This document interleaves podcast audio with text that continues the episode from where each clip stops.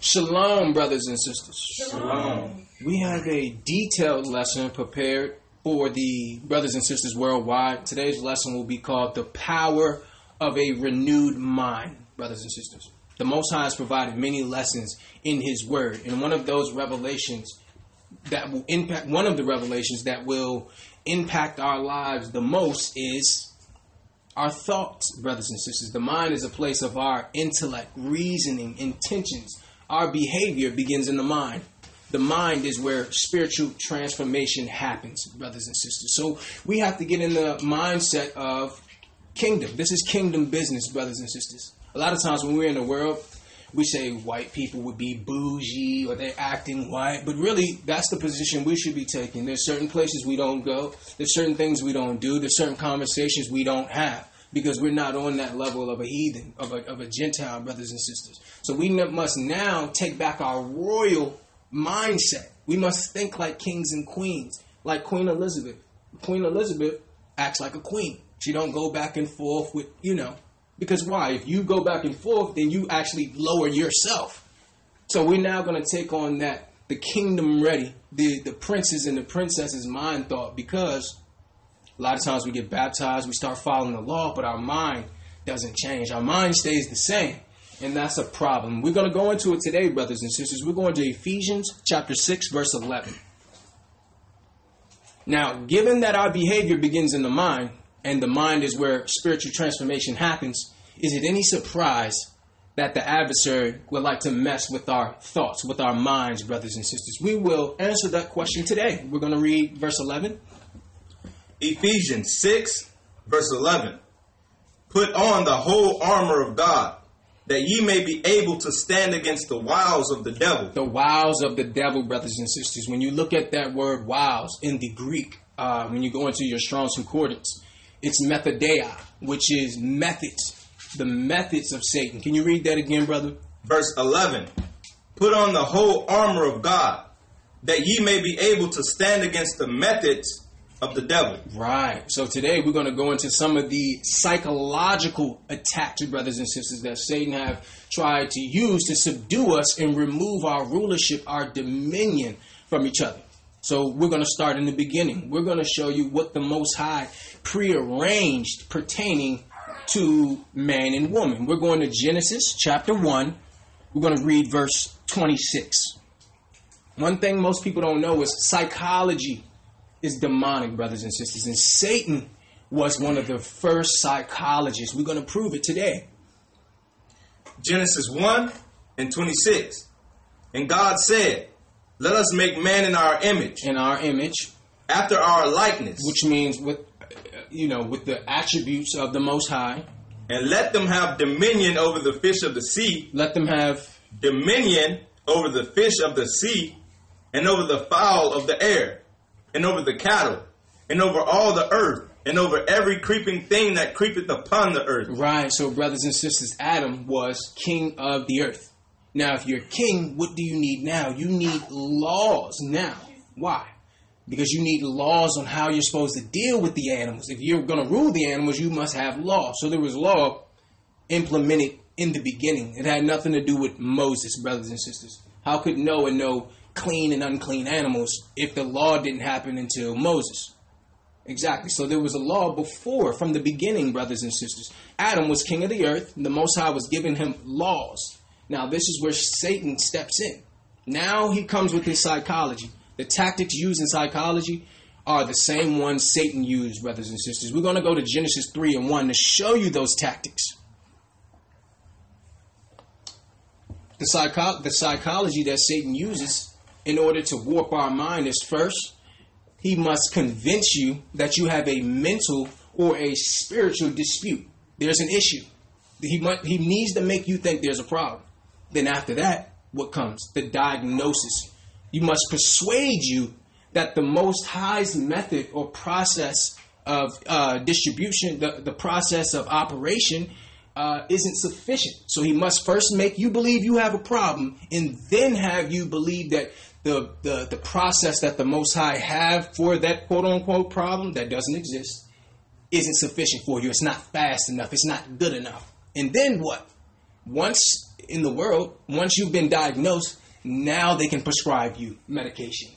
So this is what they do, and we're going to show you how Satan first gives us makes us believe we have a mental issue.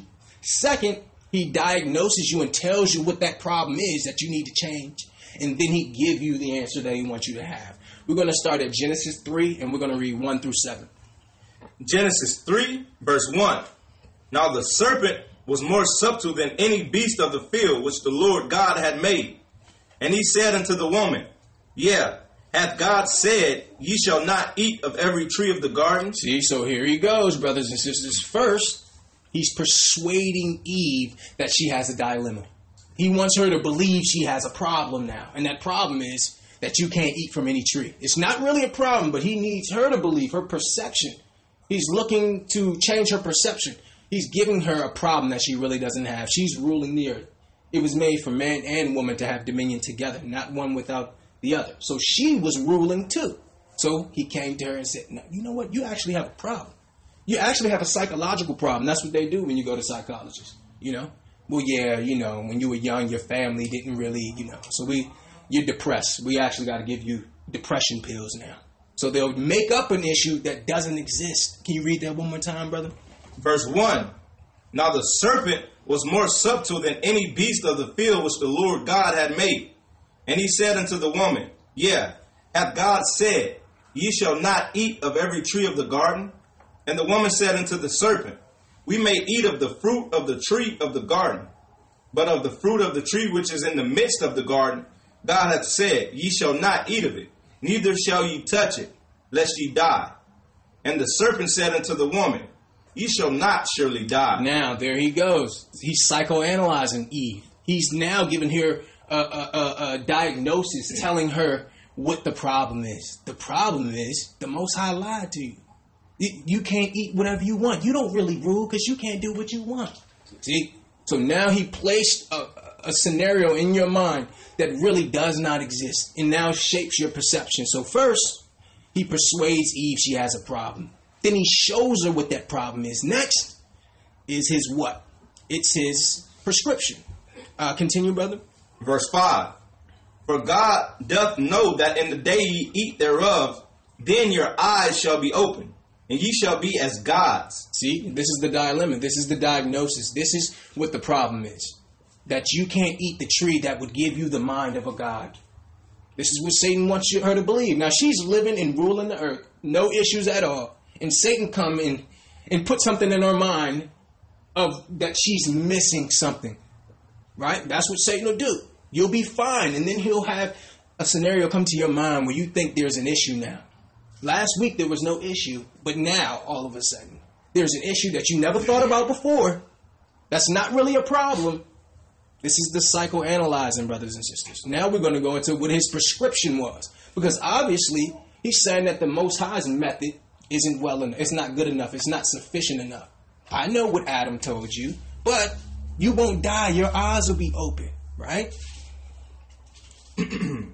verse verse 5 For God doth know that in the day ye eat thereof, then your eyes shall be open, and ye shall be as gods, knowing good and evil.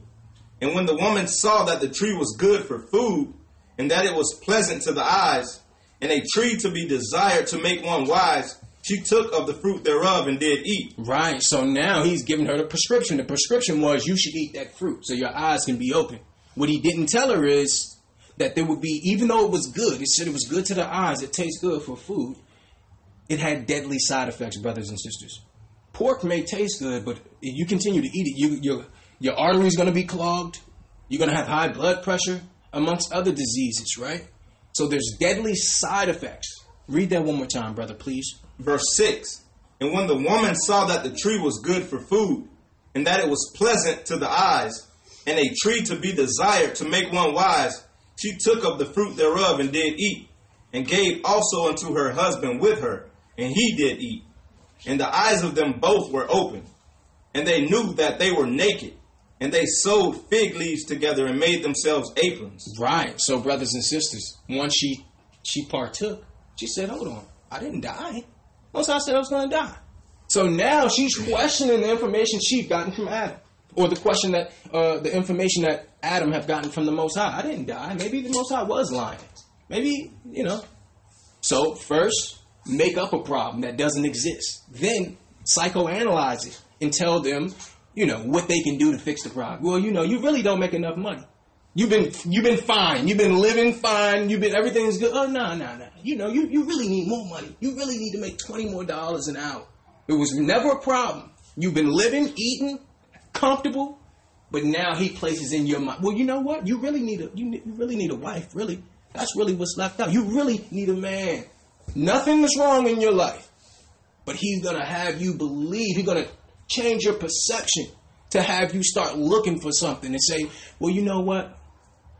God's plan is it- it's not fast enough for me. It's not sufficient enough. The knowledge that He gave me isn't enough. I need to know the knowledge to be, make me like a God. This is what happened with Adam and Eve. So He will send thoughts to your mind of things that really do not exist, brothers and sisters, and then He will shape your. He will try and shape your perception. We're gonna sh- we're gonna show you. Read verse seven one more time, brother. Genesis 3 and 7. And the eyes of them both were open, and they knew that they were naked, and they sewed fig leaves together and made themselves aprons. So they knew they were naked, brothers and sisters. So right now, it's showing you that Satan was eager to share his condemnation with others, brothers and sisters. He wants them to sin. You ever had friends that it's like the only fun you can have is doing some sin? They want you to sin. In fact, they, hey, you know what? Smoke it. It's free. You don't even have to pay for it. Just smoke it, brother. Just come to the club. We just want you there, brother. See? Satan wants you to partake in the sin. He, they will give you the sin. My mom used to tell me, uh, you know, as a youngster, that people would just give you drugs in this world to get you, you know. And I'm like, why would somebody give you drugs for free? They're giving you drugs for free, so you're hooked and you know what it's like, and then you come back. So Satan will. It's not about money. It's about the the end result. I want an addict, so I'll give it to you for free today, get you hooked, and then you'll come back for the next three years. This is what Satan does, brothers and sisters. We're going to show you. We're going to Proverbs chapter 23, verse 7.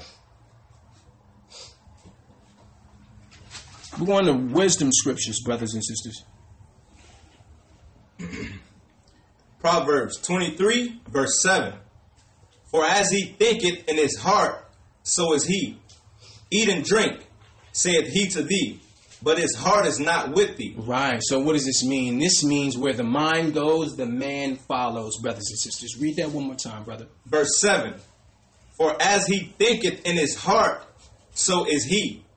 Eat and drink, saith he to thee, but his heart is not with thee. Right. So, brothers and sisters, the Most High has a wonderful plan for each and every one of our lives. He's concerned, though, with the hidden man of the heart, which is our inner life. Our inner life is what we think about, brothers and sisters. The way we think determines how we live and who we are, brothers and sisters. Because a lot of times we'll find out what's right and we'll do it because we're just following the letter of the law, but we really don't want to do it.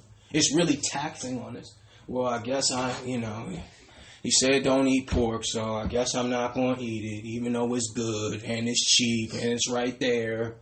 Well, he did say don't go out on the Sabbath, so I guess I'm gonna do it. See, so your your mind, brothers and sisters, have to be renewed. You can't look at things from that type of aspect. A lot of people they come into the truth, but their mind is still the same, and that's going to be an issue. It's going to burden. It's going to be a burden on you. It's going to be too heavy, uh, too heavy to carry, brothers and sisters. We're going to show you. We're going to Ecclesiasticus or Sirach in the Apocrypha. We're going to go to chapter 39. We're going to read verse 1.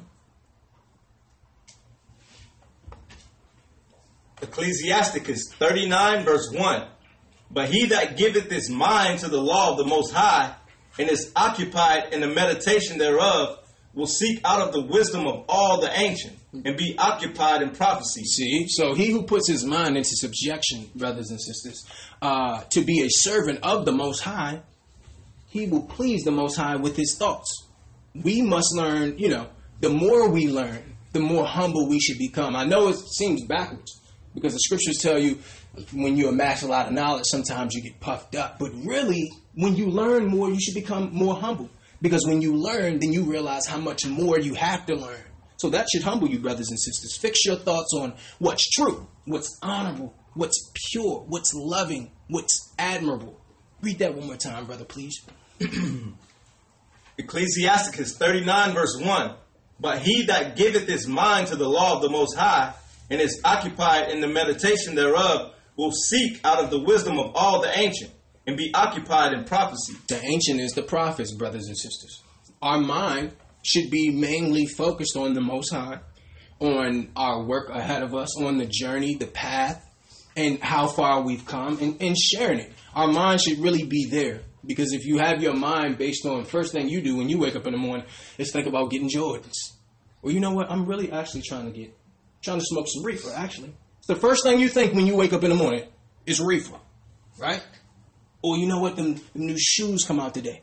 Our mind, if we keep it focused on the word and the Most High and helping His work and helping His people, it will cause your mind to be renewed. You must have a renewed mind. You can't go into your new life with your old mindset, brothers and sisters. We're going to show you. We're going to Second Corinthians chapter 10. Follow us, brothers and sisters. Second Corinthians chapter 10. We're going to read verse 4 and 5. 2 Corinthians 10, verse 4. For the weapons of our warfare are not carnal, but mighty through God to the pulling down of strongholds. Read that one more time, brother. Verse 4 For the weapons of our warfare are not carnal, but mighty through God to the pulling down of our strongholds, casting down imaginations, and every high thing that exalteth itself against the knowledge of God, and bringing into captivity every thought to the obedience of Christ. See, making your thoughts in obedience to Christ, brothers and sisters. When, when it says strongholds, what does this mean? A stronghold is a an area in your mind which Satan have somehow managed to overthrow your thoughts and that's a compartment where he stays brothers and sisters causing us to believe lies that's what a stronghold is it's that thing that lingers that don't go away and you just keep thinking about it. You know the answer already. You know it's wrong. But yet you you keep entertaining it brothers and sisters. That's a stronghold. Even if you don't even if you actually don't transgress you're thinking about it. And that's the problem. We must have a renewed mind, brothers and sisters. Uh, read that one more time from the top, brother, please. Verse 4 For the weapons of our warfare are not carnal, but mighty through God to the pulling down of strongholds, casting down imaginations, and every high thing that exalted itself against the knowledge of God and bringing into captivity every thought to the obedience of Christ. Right. So a stronghold, once again, just to recap, brothers and sisters, is an area in your mind in which Satan have managed to dominate, you know, us in order for us to believe lies. And even though they're lies, they become our reality, brothers and sisters. They become our reality. And that's why it's so imperative for us to study the Word of God. Because why? It allows us to distinguish the differences between truth and a lie, right and wrong, brothers and sisters. We're going to prove that. We're going to Galatians chapter 3, verse 24. This is how to renew your mind, the power of a renewed mind, brothers and sisters. Galatians 3 and 24. Wherefore the law was our, our schoolmaster to bring us unto Christ, that we might be justified by faith. See, and this is why it's so important for each and every one of us to become a student of the Bible. Because the key to victory over strongholds is contained within the Bible, brothers and sisters. Right? So when I talk to Christians, I tell them, how can you get to Christ without the law? The law is the first five books of Moses. How can you have faith in Christ but you don't know the law? Can you read that again, brother? Verse 20 verse 24. Wherefore the law was our schoolmaster to bring us into Christ, that we might be justified by faith. But after that faith is come, we are no longer under a schoolmaster. See? So once you get that down packed, now you move into what? The spirit of the law, right? For example, for me, uh, at the level that I'm at in my walk with Christ, I understand that there's things that are sins that's not in the Bible. If the Most High tell you, I don't want you going to the club on Thursday night, and you go, that's a sin. Even though it's not in the Bible, because He told you specifically. So you have to hold yourself to a, a higher standard, brothers and sisters. There's things that's not contained in the Bible that the Most High told you not to do. And even though it's not in the Bible, if you do it, That's a sin, brothers and sisters. So we must learn the schoolmaster. It comes down to choosing to believe the Most High, you know, believe what the Most High says, or to believe our feelings. So it's either one or, brothers and sisters. Either you're going to believe what the Most High say, or how you feel about a certain subject. That's what the schoolmaster brings us into subjection about, brothers and sisters. We're going to go to Romans chapter 12.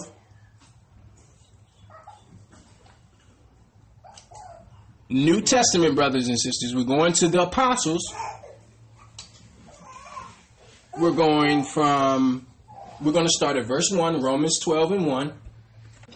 So we're going to start, you know, at Romans 12. We're going to read 1 through 3, brothers and sisters. We're talking about a renewed mind. Romans 12 and 1. I beseech you, therefore, brethren, by the mercies of God, that ye present your bodies a living sacrifice. Give everything that you are out of a profound sense of gratitude. That ye present your bodies a living sacrifice, holy, acceptable unto God, which is your reasonable service. And be not conformed to this world. Read that again, brother. And be not conformed to this world, but be ye transformed by the renewing of your mind, that ye may prove what is that good and acceptable and perfect will of God. See, so he's talking about a worship that involves the heart and mind, brothers and sisters. It's not mutually exclusive to one or the other because some of us will follow the law because he said it, but we're not happy about it. And we're going to complain about it too. You know, I'm only doing it because he said, not because I see what the purpose is of it. That that's the problem, brothers and sisters. Read that one more time, brother. Verse two, please. Verse two. And be not conformed to this world, but be ye transformed by the renewing of your mind, that ye may prove what is that good and acceptable and perfect will of God. Read verse 2 one more time, Brother Corey. verse 2 And be not conformed to this world, but be ye transformed by the renewing of your mind, that ye may prove what is that good and acceptable and perfect will of God. As your mind is being renewed, you will be able to recognize the thoughts that don't agree with the Most High's word. When they come, you can take them captive into obedience of Christ. That's what the scripture is talking about, brothers and sisters. Controlling what you think. We're not talking about things that just come into your mind, you don't really think about it. We're talking about those thoughts that linger. When you keep having the same thoughts. That's what we're talking about, brothers and sisters. The thoughts that you actually entertain. Because some things may cross your mind, you know, by advertising, and you don't think about it. But there's other thoughts that you constantly come back to, and you know it's not right. Most people say, "Well, I didn't do it. I was just, you know, I was." The Most High is judging you on a thought level, brothers and sisters. We must have a renewed mind. In other words, we must toss aside any thought that doesn't malign or align up with the Word of God and replace it with truth, brothers and sisters. You must have a renewed mind. You must have a renewed perception. All of us, brothers and sisters. All of us. You coming into Christ, you found out you're an Israelite, or maybe you're not an Israelite. You still must have a renewed mind. You can't view things through those dirty glasses that you viewed the world that you lived in. Now you have 2020 vision. Go to Ephesians, brother. 4 and 23.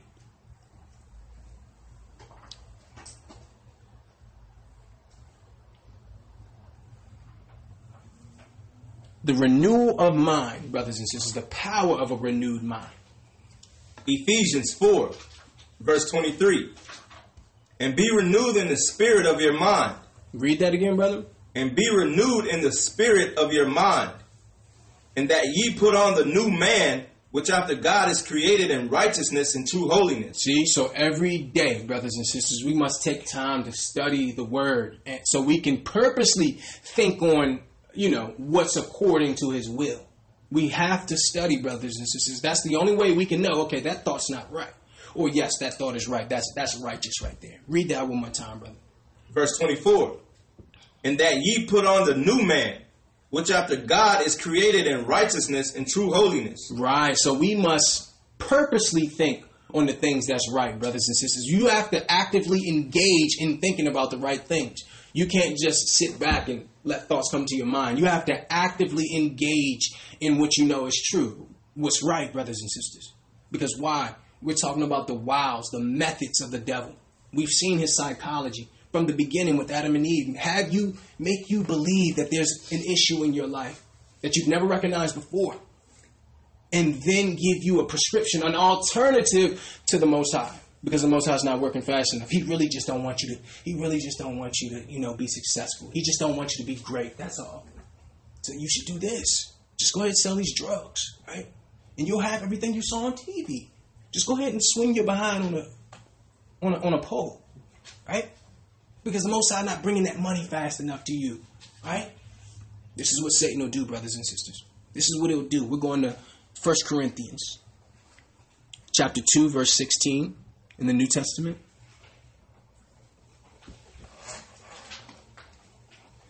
First Corinthians 2 and 16.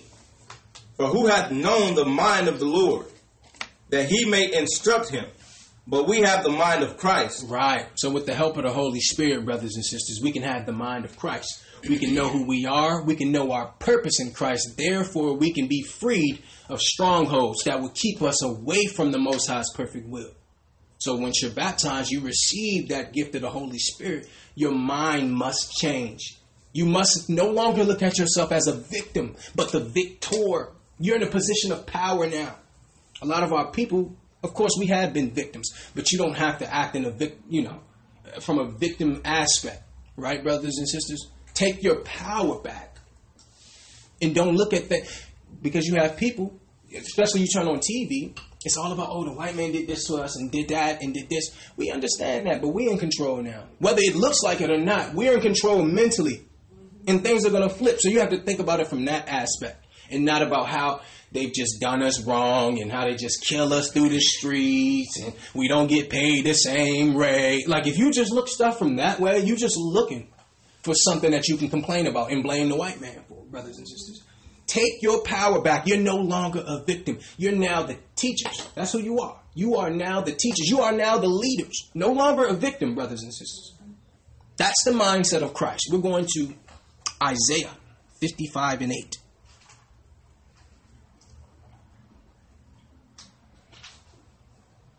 It's a mindset that we must have renewed, brothers and sisters. And we're going to go into some of the principles that can lead us to a renewed mind. Because it doesn't always, it doesn't just come right away. That you have to actively engage in seeking this renewal of mind, brothers and sisters. Everything you view must be viewed through the perspective of Christ. Isaiah 55, verse 8. For my thoughts are not your thoughts Neither are your ways my ways, said the Lord. See? So it's so wonderful to understand that we can have what the Most High promised us if we can think the way He thinks. But we don't. A lot of people say, well, I don't know why it's taking so long and why I didn't get this and why I didn't get that. You don't understand, but the Most High, guaranteed He understands what He's doing, brothers and sisters. You may not understand it, but understand, have the faith that the Most High know what He's doing in your life. If you didn't get what you want yet, there's a reason why He's withholding it.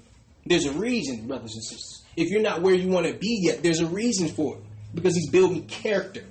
This is how the Most High builds character, brothers and sisters. Can you read that again? Verse 8 For my thoughts are not your thoughts, neither are your ways my ways, saith the Lord. Right? So it's also important to realize that this transformation is an ongoing process, brothers and sisters, and it does not happen overnight. So we must be patient you must be patient with the Most High. You must be patient with yourself, brothers and sisters. Uh, read that next scripture, brother. Verse 9 For as the heavens are higher than the earth, so are my ways higher than yours, and my thoughts than your thoughts. Right. So our thoughts don't align or malign with the Most High right now until we have a renewed mind. Once you have a renewed mind, you'll understand. So look at everything from a positive aspect. Don't look at it as a obstacle. Look at it as a challenge, brothers and sisters, as an opportunity to show what you're made of. That's how you look at it, brothers and sisters. Don't look at it as an obstacle because you've already defeated yourself if you look at it that way. You look at it as I'm this is my opportunity to prove myself to the most high. This is my opportunity to prove myself to my family, to my friends. If you look at it from a power a, a, a power position, you will have a renewed mind and that will spread to other aspects of your life, brothers and sisters. So we're talking about taking our mind back, having a renewal of mind, a renewal of spirit, brothers and sisters. Because why? In this truth, it becomes heavy. Because you finally wake up and you realize everybody is against you. Everything was a lie. And sometimes it's overwhelming. It's overwhelming because you don't know what you can do. Where can you go? Everywhere. You're being bombarded. Your friends, your family, your wife, your husband, your girlfriend. Everything is wrong. Everything is upside down. It's like a snow globe that just got shook up. Somebody just shook up your snow globe. And you don't know what you're doing. We have to have that renewed mind, brothers and sisters. You must have persistence. We're going to gain that new mind today, brothers and sisters. We're going to show read read that one more time, brother. Verse 8.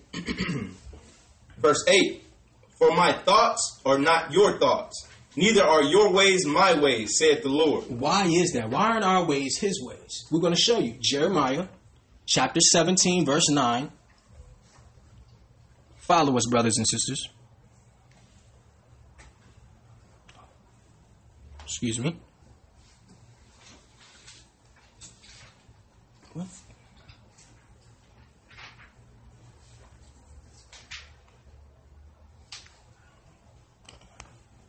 Jeremiah 17, verse 9, brothers and sisters. Jeremiah 17, verse 9. The heart is deceitful above all things and desperately wicked. Who can know it? This is why our ways are not his ways, our thoughts are not his thoughts, brothers and sisters. Can you read that again?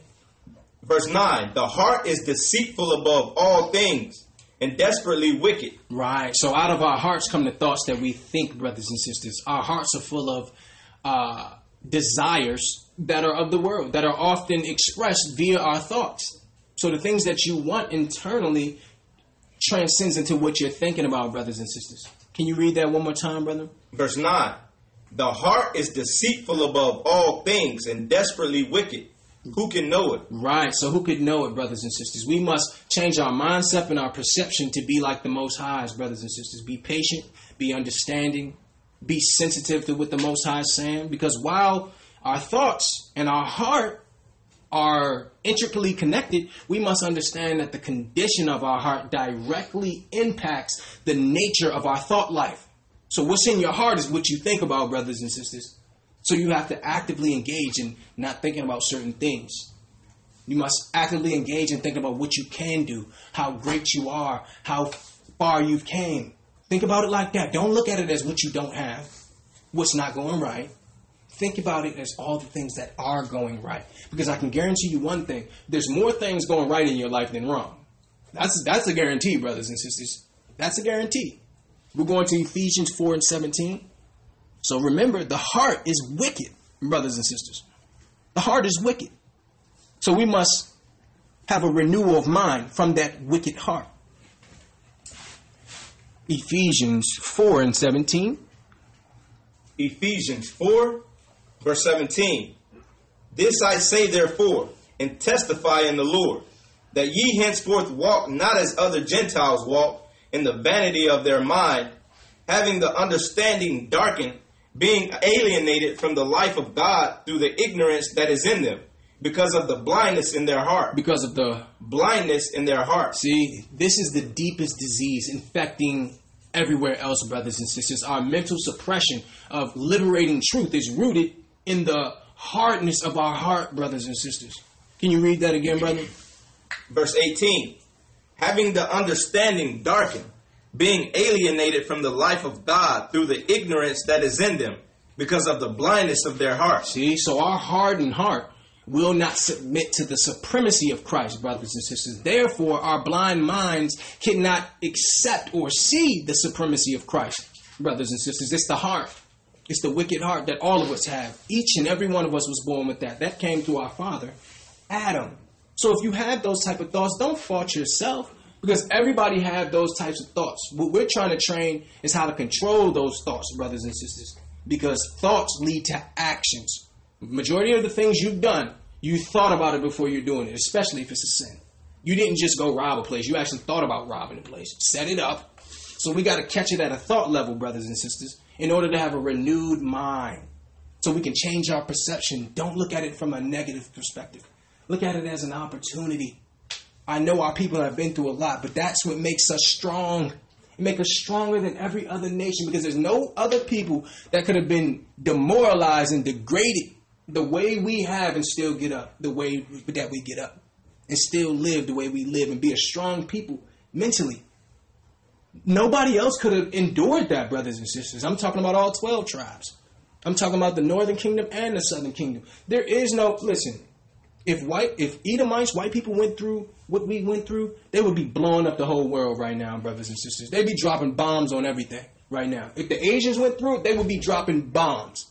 Our people have done nothing to repay anybody back. We're just being patient, we're being loving, we're being pure, and we let our big brother handle that when he comes back, brothers and sisters. But we needed to show you that the hardness of the heart is what leads to the evil thoughts because your mind and your heart are the same in Scripture. When you see mind, that's your heart. Your heart is your mind, your thoughts, brothers and sisters. Read verse 17 and 18 one more time, brother. Ephesians 4 and 17. This I say therefore, and testify in the Lord, that ye henceforth walk not as other Gentiles walk in the vanity of their mind. See? So, vanity of their mind, because Gentiles say, well, if I don't understand it, it's wrong. We can't come at it from that aspect. Well, since I don't understand it, it's wrong. I'll tear all this down because I don't understand it. We can't do that. We must know that there's a higher power. We may not grasp everything right now. When you were 9, 10, 11, you understood things differently from when you were 16 and 17. It just takes life experience, brothers and sisters. You learn from life experience. And when you're young, you don't have the life experience. So you're still learning, brothers and sisters. But don't follow your heart or what you think your heart is saying over what the Most High is saying because your heart, my heart, our heart, is deceitfully wicked. It's deceitful, brothers and sisters. We're going to go to Romans chapter 1, verse 28 having a renewed mind, brothers and sisters. Romans 1, verse 28. And even as they did not like to retain God in their knowledge, God gave them over to a reprobate mind to do those things which are not convenient. See, so these people had gone so far in sin that they did not like to retain the knowledge of the Most High, and the Most High gave them up to what they wanted to do, because the Most High have his will and he have his permissive will. His permissive will is what he'll allow. Even though it's not what he wants, he'll allow it because he loved you and you have to have free will. So just because he allowed something doesn't mean that's what he wanted from you, for you, brothers and sisters. But for example, homosexuals, once you lived in that lifestyle, you believe that you were born that way. After some time, you actually believe you're born that way now. When before you knew you wasn't born like that and you knew that was unnatural. But once you deal in that sin, the Most High say, okay, I'll let him go. Let him go. He'll go out there. He'll put the rope on his neck and hang himself. They, the Most High will give you enough rope to hang yourself, brothers and sisters. And that's what happens. We keep fighting it. He say no on this. Or he tell you to go here and go there and you don't do it. You keep making up excuses. He will allow you to think that's right. Now, just imagine if what's wrong you believe is right. That's a hard life right there, brothers and sisters. Your perception is your reality, brothers and sisters. Can you read that again? Verse 28 And even as they did not like to retain God in their knowledge, God gave them over to a reprobate mind to do those things which are not convenient. See, so these particular people aren't concerned with what the Most High wants. Because why? They know what He wants doesn't agree with what they're trying to pursue. And, and, and people know it, brothers and sisters. People know it. So the Most High, He will just, if you don't want to deal with it, He'll just deal with all the other people that, that want it. Because there's so many people out there who want the truth, who want to learn, who want to be active, and who want to help change the world. And if you're on the fence, then step back, and we'll have some people. Well, we won't, but the Most High will have some people step up, brothers and sisters. Don't think that the work is all on your shoulders. If I stop today, the Most High would have a rock teach. The Most High, He said that. He said, I could have stones raised up to be the children of Israel or the children of Abraham. So we're not important, brothers and sisters. He could have the flowers start start preaching. He could have the tulips start preaching, brothers and sisters. So we don't, you know, we're not that important in the grand scheme of things. If you don't do it, he'll have somebody else do it, brothers and sisters. But if you keep fighting him and you know what his answer is about something, or what he told you not to do, or what he told you not to go, and you keep pushing it, He's going to allow you to go. And guess what? Now your life is spiraling out of control. Because once you do what he said, now you're on your own. He, he's not going to help you. Especially if you already have the understanding that he said no. brothers and sisters. And when your mind, what are you thinking about in your mind? What are you thinking about in your mind? Because that's that's what he's watching. From the outside, it looked like, yeah, the brother, he, he don't eat pork, you know, celebrate Christmas. But inside, though, inside, the intent of your heart, what is that? Because that's what he's actually judging. It's not formalism, which means, okay, they said do this, or it's a checklist, I'm just going to do that. But in your mind, you're unhappy, you're angry about it, you're selfish about it, you're unthankful about it. You might as well have not done it, brothers and sisters. You might as well have just not done it. Because you appear before men to fast. You appear for people that you're in agreement with this. But inside, internally, you're fighting against it every step of the way. You don't even probably really believe it. That's going to be a problem, brothers and sisters. We're going to show you. We're going to John 7 and 17. He will give us up to that reprobate mind, brothers and sisters. If we don't want to follow it and we keep pushing it, he will let you go. He will let you do it. He don't want to handcuff you, brothers and sisters. If you love him, you don't. He don't have to force you. If you love a man or you love a woman, you love your mother, your father. You you don't have to have your arm twisted to respect them and do what they say. You want to do it. You want to make them happy, right? You want to make your mom happy. You want to make your dad happy. You want to make that girlfriend or that boyfriend or that cousin, whoever you love, you want to make them happy. They don't have to force you to make them happy, do they? Exactly. John 7 and 17. If any man will do his will, he shall know of the doctrine, whether it be of God or whether I speak of myself. See, so we must do the will of the Most High, brothers and sisters. That's that's the deal. If you find that you know uh, your aspirations don't agree or line up with the Most High, then that's okay, brothers and sisters. At least you know that was what what they. You can cross out that option. It's just like having a multiple choice, right? You on who wants to be a millionaire, and then you have that one lifeline where it gets rid of wrong one wrong answer. That's what the Most High is doing. When He say no, that means okay, there's only a few more options left, so I'll just go there. Process of a, uh, uh, of a, uh, elimination, brothers and sisters. I feel happy when He say no because now I know it must not be this door. It got to be one of these other two because he already said no to that. That should be easier for you, brothers and sisters. That should be easier for each and every one of us. Do his will. Do his will. Think about his will, brothers and sisters. Read that one more time, brother. Verse 17 If any man will do his will, he shall know of the doctrine, whether it be of God or whether I speak of myself. He that speaketh of himself seeketh his own glory. But he that seeketh his glory that sent him, the same is true, and no unrighteousness is in them. Right. So the things we ask for, the things we think about, shouldn't be about fulfilling or satisfying our flesh, brothers and sisters. And that's usually the things we think about because you're in a, a capitalistic uh, society where they feed on your, you know, your wants, your desires. They just show you advertisements for cars, for women, for reefer. This is what they want. They want you in that spirit, brothers and sisters, of fulfilling your flesh. That's what they want. Read that one more time, that last part, brother, 18. Verse 18. He that speaketh of himself seeketh his own glory, but he that, that seeketh his glory that sent him, the same is true, and no unrighteousness is in him. So when we are disobedient to the Most High, it's because what? You're seeking your own glory. You're not looking to glorify the Most High. You're looking to satisfy you.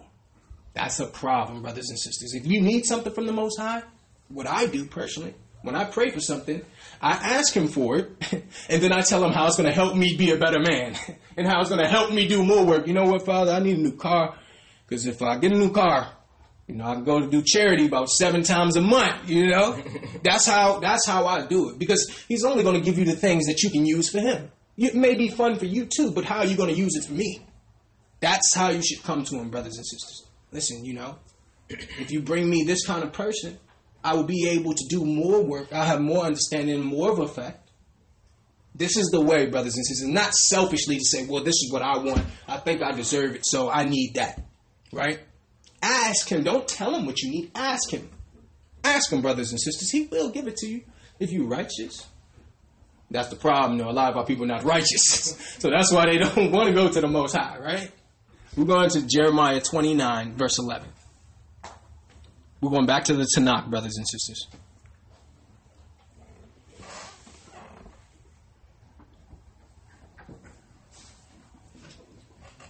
Jeremiah 29, verse 11.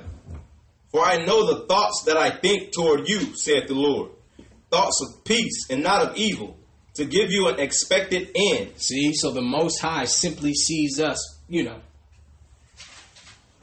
The Most High doesn't see us as we are. He sees us as the potential that we have, brothers and sisters. So he don't look at the situation you're in right now. He's looking at what you can become, brothers and sisters.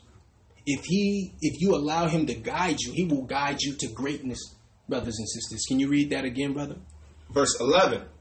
For I know the thoughts that I think toward you, saith the Lord, thoughts of peace and not of evil, to give you an expected end. See? So the Most High have greatness planned for you. When you place your hand in His, He guides you to that greatness, brothers and sisters. Now you can either take a different route and it take you longer to get there, or you can allow Him to control. Christ take the wheel, right? Allow Him to drive you, brothers and sisters. You're being chauffeured by the Most High. Allow Him to, because you don't know direction right now. We don't know direction without Him. The Holy Spirit is the compass. The Holy Spirit is the MapQuest. It's the GPS. Without that, we don't know what we're doing or where we're going, brothers and sisters. Now, Scripture assures us that if you make a commitment to set your mind on God's word, renewing your mind with truth, then you will experience the fullness of everything that's yours in Christ, brothers and sisters. Read it one more time, brother. Verse 11. For I know the thoughts that I think toward you, saith the Lord, thoughts of peace and not of evil, to give you an expected end. See? So what? We know that our thoughts are not his thoughts. Because this is his thoughts. His thoughts is to make you a ruler, to make you a king, to make you a princess, a queen. That's his thoughts for your end.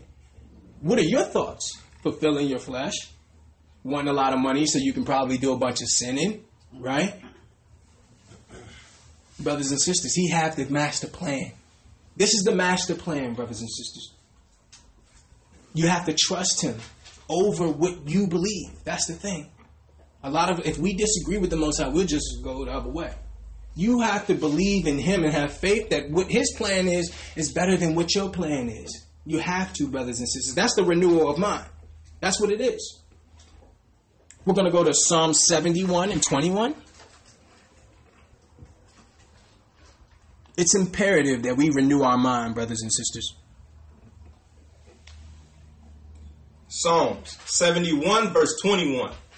Thou shalt increase my greatness. See, so who said the Most High don't want you to be successful? Because that's what people make it seem like. The Most High don't want you to be successful. He don't want you to be great. He do want you to be great, but you got to know what the definition of His greatness is, not your greatness. You think being great is having 30 car garage, having a million dollars in the bank, having 20 girlfriends, having four husbands, right? That's not greatness to the Most High. He wants you to be great, but it's His perception of greatness because that's the only perception that matters. Can you read that again, brother? Verse 21 Thou shalt increase my greatness and comfort me on every side. See? So the Most High is not opposed to greatness, the Most High is opposed to pride.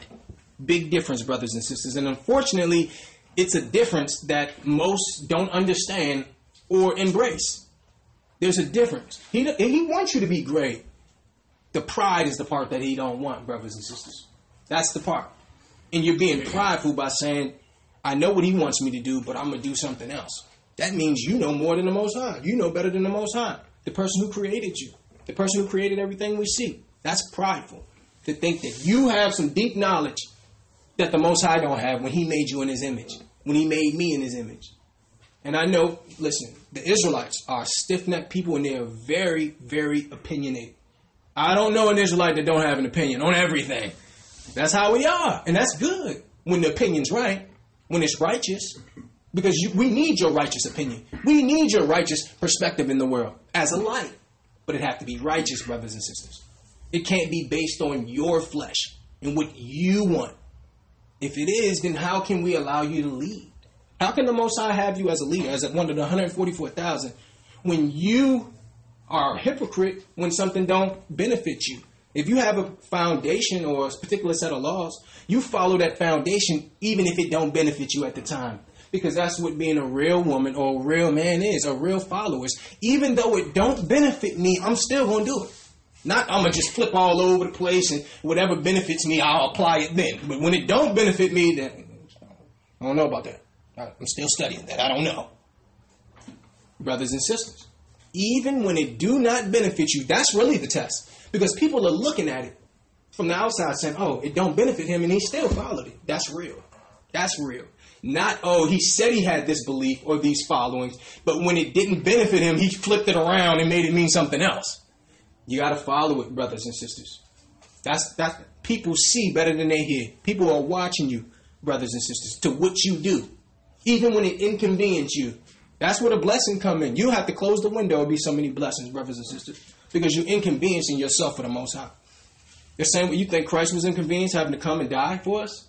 Think that could have been an inconvenience at all? Absolutely. So we're going to inconvenience ourselves for the Most High, brothers and sisters. Plain and simple. Read that one more time, brother, before we move on. verse 19. Which verse was Uh, 21, please, Sorry. brother. Excuse me. Verse 21. Thou shalt increase my greatness and comfort me on every side. So we wanted to use this scripture to show that the Most High isn't about, you know, isn't against you being great. He's against the pride. And then we're going to show you. We're going to Ecclesiasticus and the Apocrypha. We're going to be an Apocrypha a lot today. Brothers and sisters, bear with us. Ecclesiasticus chapter 10, verse 12. Ecclesiasticus 10, verse 12. The beginning of pride is when one departeth from God, and his heart is turned away from his maker. See, so sin, the sin of pride, is preoccupation with self, brothers and sisters. It is thus very fitting that the middle letter in that word, pride, is what? I, because it's about you. That middle letter in the word sin is I, because that's where it's rooted in. When you go against what the Most High say, for what you want to do, that's pride, because you're thinking you, you have a better plan than your creator, than your maker, brothers and sisters. That's pride. Can you read that again? Verse 12. The beginning of pride is when one departed from God, and his heart is turned away from his maker. Verse 13. For pride is the beginning of sin, and he that hath it shall pour out abomination. And therefore the Lord brought upon them strange calamities, and overthrew them utterly. See? So pride is the beginning of sin. Because the only reason you would sin is because you're prideful. You know what's wrong. I mean, you know what's right. You know what's wrong. But you're going to do it anyway for whatever reason. Because it's more about satisfying me or satisfying us than it is about satisfying the Most High. That's prideful, brothers and sisters. That's pride. Humility is, uh, listen, I don't understand why the Most High is saying this, but I'm going to do it anyway. Because I would rather do something I don't understand for Him than do what I want to do and go backwards. Because usually that's what happens. The Most High tell you to do something, you do something else, you end up going back. Now you had a three year relapse. You back to where you was three years ago now, right? Mm-hmm. Because of pride, brothers and sisters. Mm-hmm. Jump to verse 7, brother. Ecclesiasticus 10, verse 7. Pride is hateful before God and man, and by both doth one commit iniquity. See? Pride is hateful before the Most High and man, brothers and sisters, and that's where sin comes from. That, that's that's the origin of it, brothers and sisters. One way to determine whether or not you are preoccupied with yourself is to evaluate your motives. What is the reason why you want what you want? What is the reason why you're asking the Most High for something? Because why? You have brothers say, "Listen, I need a new car, Most High." I've been doing this right thing, but what do you want the new car for? So he can go to the club and stand on the car with a matching outfit, matching shoes, so he can take some girls home. See? So what's your motives for what you're asking for, brother?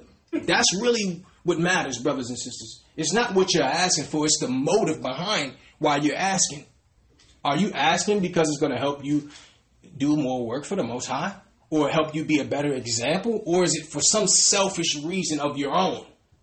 Whatever it may be, brothers and sisters. Read that one more time, brother, please. Verse 7. Pride is hateful before God and man, and by both doeth one commit iniquity. Right. So, brothers and sisters, we must study the word. Our focus, you know, if you're prideful, your focus is on yourself and your own glory. You're preoccupied with self, and that's pride. You make decisions based on what you want and how you feel instead of what the Most High wants and what our people need, brothers and sisters, because it's two separate things. Now, it's different if you can benefit from something, but he can benefit from it too. Isn't that more likely when you're with your parents, right? Something that helped you, like for example, you, you want this new mop or something, you know what I mean? You get that new mop because it's going to help you do the work that I'm about to tell you to do in the kitchen. So you got to go to your father and tell him, you know, what you want, but also show him or, you know, tell him how you're going to use it for him. Because that's the only way to get it, brothers and sisters. That's the only way. Well, yes, I, I you know, I, I need a little money because I want to do this philanthropy for you. I want to show myself as a good representation. That's how you get it, brothers and sisters. How can you use it to benefit the Most High? It's the only way. Whatever it is you want, find out how you can use it for Him. You want to sing? Well, you know what, Most High? You know, I, I would love to be blessed with singing. I would love for you to point me in the direction of a singing coach so you can sing for him, not for you to go off and uh, you know be at rap concerts and stuff, brothers and sisters. It's it's about that. Well, yeah, you know, I don't really. I want a bigger chest, and okay, why you want a bigger chest, sister? Well, you know. Oh, so you can fornicate. so you can have brothers lusting after you. See, it's not about what you're asking for. It's about the reason behind what you're asking. It's the intent, brothers and sisters. It's the intent. We're going to 1 Peter chapter 1 verse 13. It's the intent, brothers and sisters. First Peter 1 verse 13. Wherefore gird up your loins and your gird up the loins of your mind. Gird your loins of your mind, brothers and sisters. Guard yourself. Guard your mind because psychological attacks is what Satan uses most often, brothers and sisters. It's that fight that you, you're going through internally from day to day. Fighting with what you know is right, what you know is wrong. Can I compromise here? Should I not compromise? That's Satan unleashing a psychological attack on you. Because the only thing he have to do is what he did to Eve. Make you believe you have a problem that don't even exist first. Right? Now, since you have a problem, I got the answer to that problem. Go sell drugs, brother. That's the answer. You need money. Go sell drugs. Sell you behind. Go steal. Go rob. So first, he's gonna show you a problem that you you never had before. Then he's gonna give you a prescription for that problem that don't exist, brothers and sisters. And psych- psychologists have made a living off of this, brothers and sisters. They come in there. They have you tell you. You tell them about you know how you grew up and the, the, problems you had in your family. And now the problems that you had in your family, which everybody has, now means you need to be on a medication. Because you know what, your family they just didn't treat you right, and that's that's you know that psychologically damaged you for the rest of your life. So we need you to take these pills. This is what they do, brothers and sisters. Read verse thirteen, brother, again. Verse thirteen. Wherefore gird up the loins of your mind, be sober, and hope to the end of the to the end of the grace that is to be brought unto you at the revelation of Christ. Right. We know when Christ come back, grace will be overwhelming for the, those who believe, brothers and sisters. Grace, because we don't deserve to be in the position we are today. If we were living by Moses' law, we would all be dead right now, because there were certain laws on there that you had to die for, and I'm sure all of us have broken those laws at this time. So grace, grace that we don't deserve, brothers and sisters that we don't deserve. Can you continue, brother? Verse 14. As obedient children, not fashioning yourselves according to the former lust in your ignorance. The former lust. They are life ruining, worship destroying desires. And they get life, you know, they get life and power from the deceit of your mind, brothers and sisters. That's what empowers it. Deceiving your mind. There's a kind of knowledge of the Most High that's a renewal of mind, a transformation. Because why? Once you have the the understanding of deceit, now you can defend yourself from the deceit, brothers and sisters. We have to have a renewed mind. Read that one more time, brother, from the top, please. Verse 13. Wherefore, wherefore gird up the loins of your mind, be sober, and hope to the end for the grace that is to be brought unto you at the revelation of Christ. As obedient children, not fashioning yourselves according to the former lust in your ignorance. Right. So a renewal of mind transforms us, brothers and sisters. It liberates us from the deceit in the power of alien passions, brothers and sisters. Alien passions, which means things are not of the Most High, it's foreign to you because that's not what you were made for. We're going to go to Romans 1 and 18. The renewal of your mind, brothers and sisters.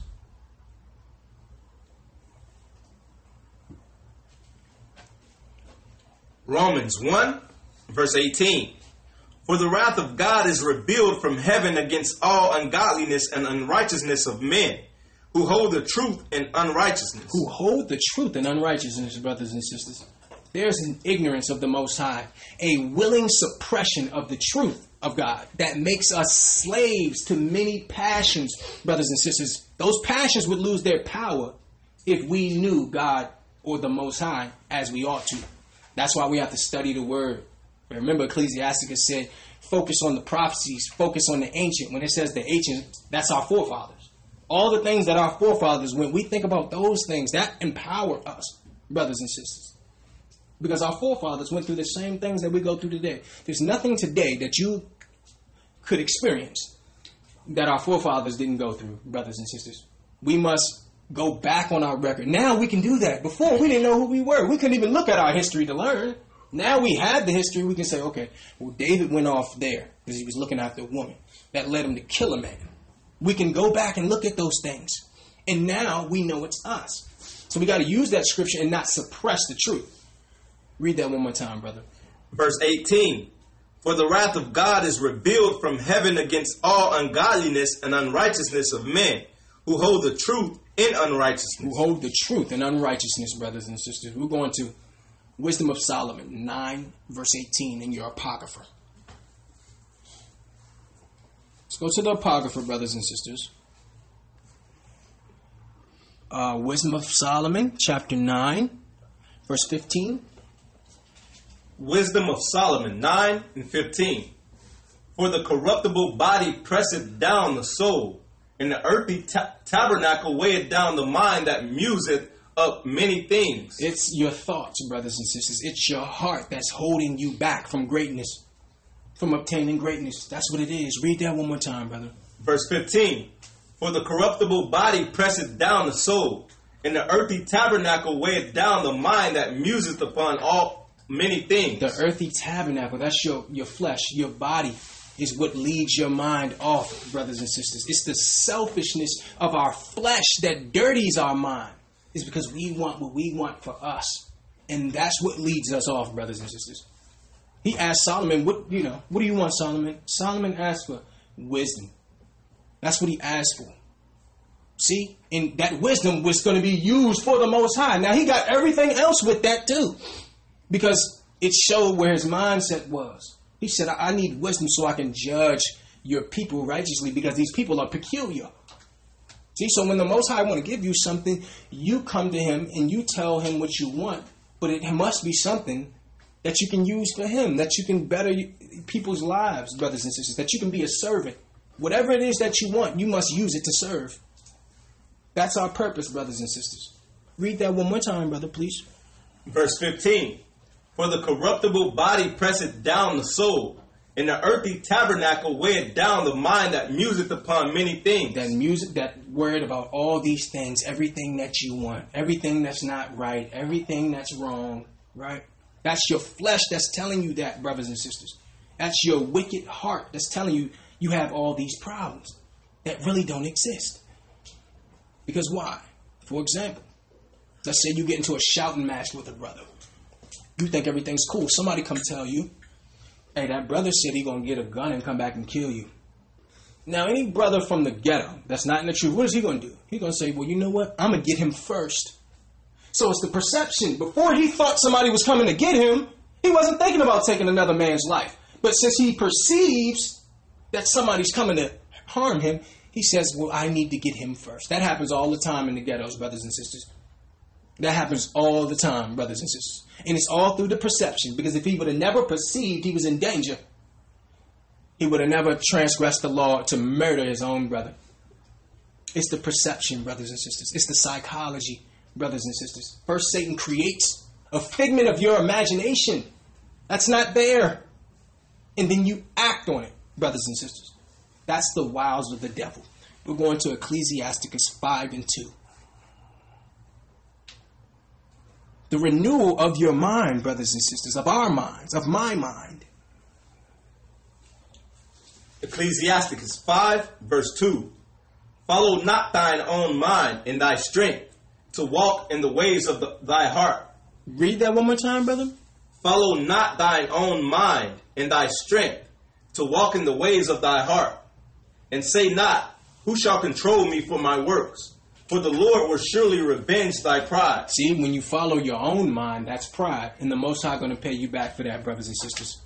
Now, changing the way we think may seem like a daunting task. It certainly requires a lot of discipline, but if I'm going to change the way I think, I'm going to have to be diligent and aware of what I'm thinking about and make the changes necessary, brothers and sisters. You must be aware that what you're thinking is wrong and now do something, actively engage in not doing it again. We're talking about those lingering thoughts, brothers and sisters. The lingering thoughts, not just stuff that come and go out your head. It's those things that you constantly think about, that you think about over and over and over. Those are the things, brothers and sisters. We have to, or I have to make choices about what I allow to dwell in my mind, brothers and sisters. That's the next step of growing, of maturity, is what you allow into your mind. When you're a child, you know, your child, 13, 14, you, you, you're really not on that level. But as you become an adult, a man, a woman, you have to learn to control the things that go into your mind because as in your heart is who you really are. The things that you think about is really who you are, no matter if nobody else can see it. That's really who you are. And the intent will be shown, brothers and sisters, eventually. Eventually, everybody going to see you for the fraud that you are. If you're frauding, they'll see the fraud that I am because the intent will always be known. Eventually, brothers and sisters, eventually, you can only fake for so long. You can only fake for so long, brothers and sisters. This have to be real. This have to be authentic. This have to be genuine from the inside out. From the inside out for all of us, brothers and sisters. Read two and three one more time, brother. Verse 2 Follow not thine own mind and thy strength, to walk in the ways of thy heart, and say not, Who shall control me for my works? For the Lord will surely revenge thy pride. Right. The Most High will get you back if you do what you want to do, especially you guys. You all have too much knowledge to go back into this world. There's no way that you can put this down and go back into the world like you don't know what you know. You, the Most High, gonna get your behind. He gonna get your behind. If you try to act like you don't know everything that you know, everything you didn't learn, and try to go back into this world, that's a that's a behind spanking right there, brothers and sisters, spiritually. So, what do we do? We gird up the loins of our mind. We actively engage in seeking a renewal of mind. We surround ourselves with people who have that same mindset. Because if you go back to those same people that you was hanging with that wanted you to do the drugs, wanted you to go to the club, they will entice you, brothers and sisters. They will entice you. So everything have to change. Renewal of mind. You're bougie now. you Bible bougie though. That's the thing. I'm Bible. I'm biblically bougie. Okay, listen. Get the pork. Change your gloves. The pork out of here. Okay.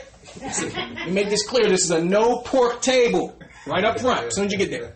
They're like, who do you think he is? You know who we are. You know, them people. We're gonna go to Tobit four and nineteen, brothers and sisters.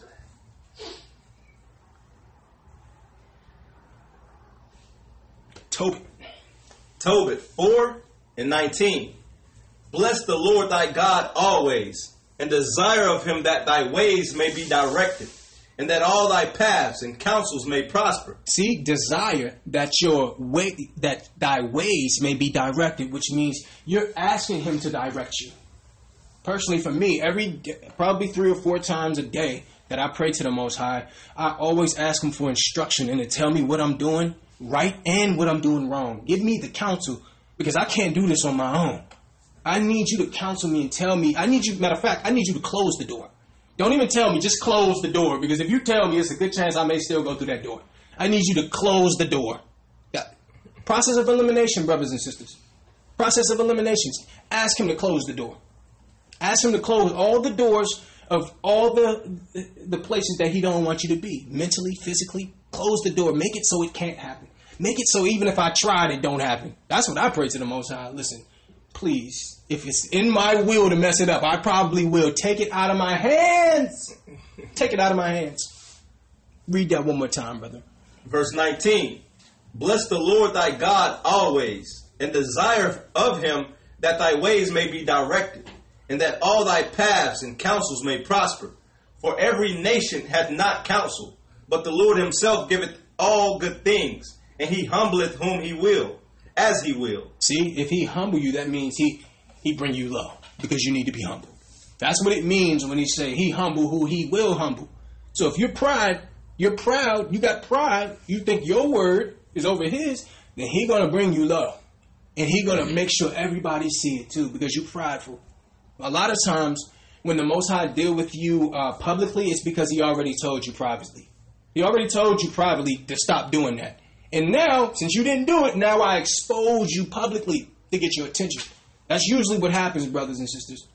He deals with you in private to tell you, listen, pump your brakes on that, pump your brakes. And if you don't do it, then he will make sure everybody view your fall, your fail, brothers and sisters, because that's really what you care about, obviously. Read that one more time, brother. Verse 19 Bless the Lord thy God always, and desire of him that thy ways may be directed, and that all thy paths and counsels may prosper. For every nation hath not counsel, but the Lord himself giveth all good things, and he humbleth whom he will, as he will. Now therefore, my son, remember my commandments, neither let them be put out of thy mind. Right, brothers and sisters. It's amazing how our thoughts can change things, brothers and sisters. Perception, perspective, it matters, brothers and sisters. You know, what we think, it, it, it matters to the Most High. It's, it's huge. The Most High talks about the importance of our thought life all throughout scriptures, brothers and sisters. And that's usually the one that's hard to tame because that's the one people can't see. So really, you don't have to change as long as you look like you changed. See, and that's the danger. That's the danger, brothers and sisters. Our thoughts are undeniably important to the Most High.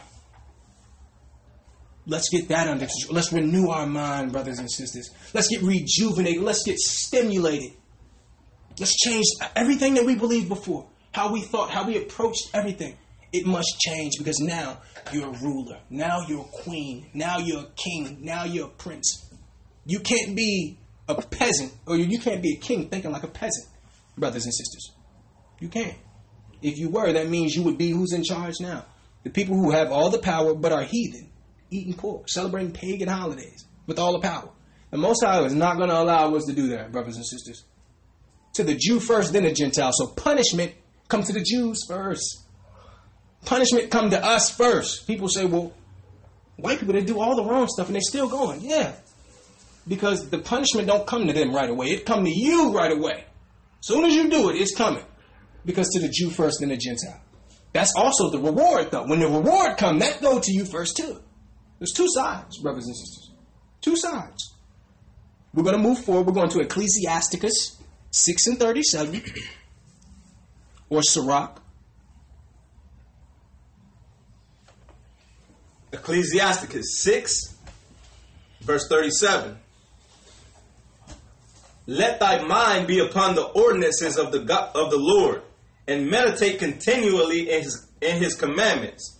He shall establish thine heart and give thee wisdom at thine own desire. Wisdom at thy own desire, brothers and sisters. So, what is it saying? Transformation starts in the mind, brothers and sisters. Transformation starts in the mind. That's what this is saying. It's dangerous to entertain sinful thoughts, brothers and sisters. The road to sins begin in your mind, in your thought life, brothers and sisters.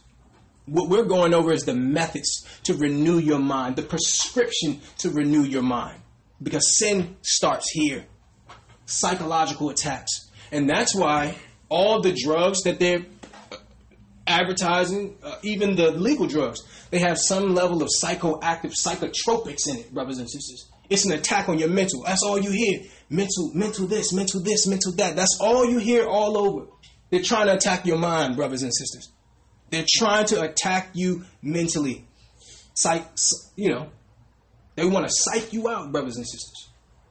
Satan is at the head of this. We're going to Jeremiah 17 and 10.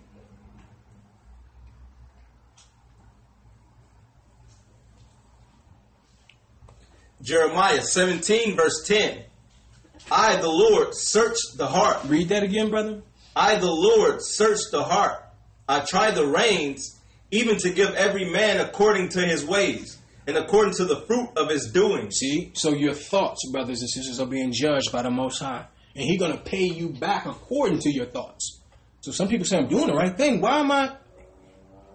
Because you didn't take your mind with you. You took your body, but you left your mind back there, brother, sister. It had to be together, the mind and the heart, brothers and sisters. It's not mutually exclusive to one or the other. It's not formalism where you really don't understand it, but you're going to do it anyway. Nah, that's that's not what it is, brothers and sisters. Especially once you mature and you've learned for a while. Now, in the beginning, of course, you're just doing it because he told you to do it. But it's supposed to progress into something greater, brothers and sisters. We're talking about the thoughts that linger, the thoughts that we entertain, the thoughts that can turn into beliefs, brothers and sisters. We must understand that something drives our thought pattern. We have a nature, a heart condition that actively uh, influences our life, brothers and sisters. The desires in our heart lure us and entice us. It's what you want. That it's what you want. That's what Satan said. Hey, listen, I just gave you what you wanted. You wanted this. You knew the agreement that you made. This is what you wanted. I'll just put it at your feet. See, and he feel good about that because he can he can say, Well, you chose that. I didn't force that on you. That's what you wanted. That's really what you wanted. I just gave it to you. Devil's advocate. right. the devil's advocate. If you haven't checked that movie out, brothers and sisters, it's a very, very ancient movie. Probably over 20 years old. But I think if you you view that movie from the perspective that you have today, you will see. Because Hollywood, they always drop, you know, how they want society to be viewed through their movies. Check that movie out, brothers and sisters. We're going to uh, Wisdom of Solomon, 1 through 1. Uh, excuse me, 1 and 1.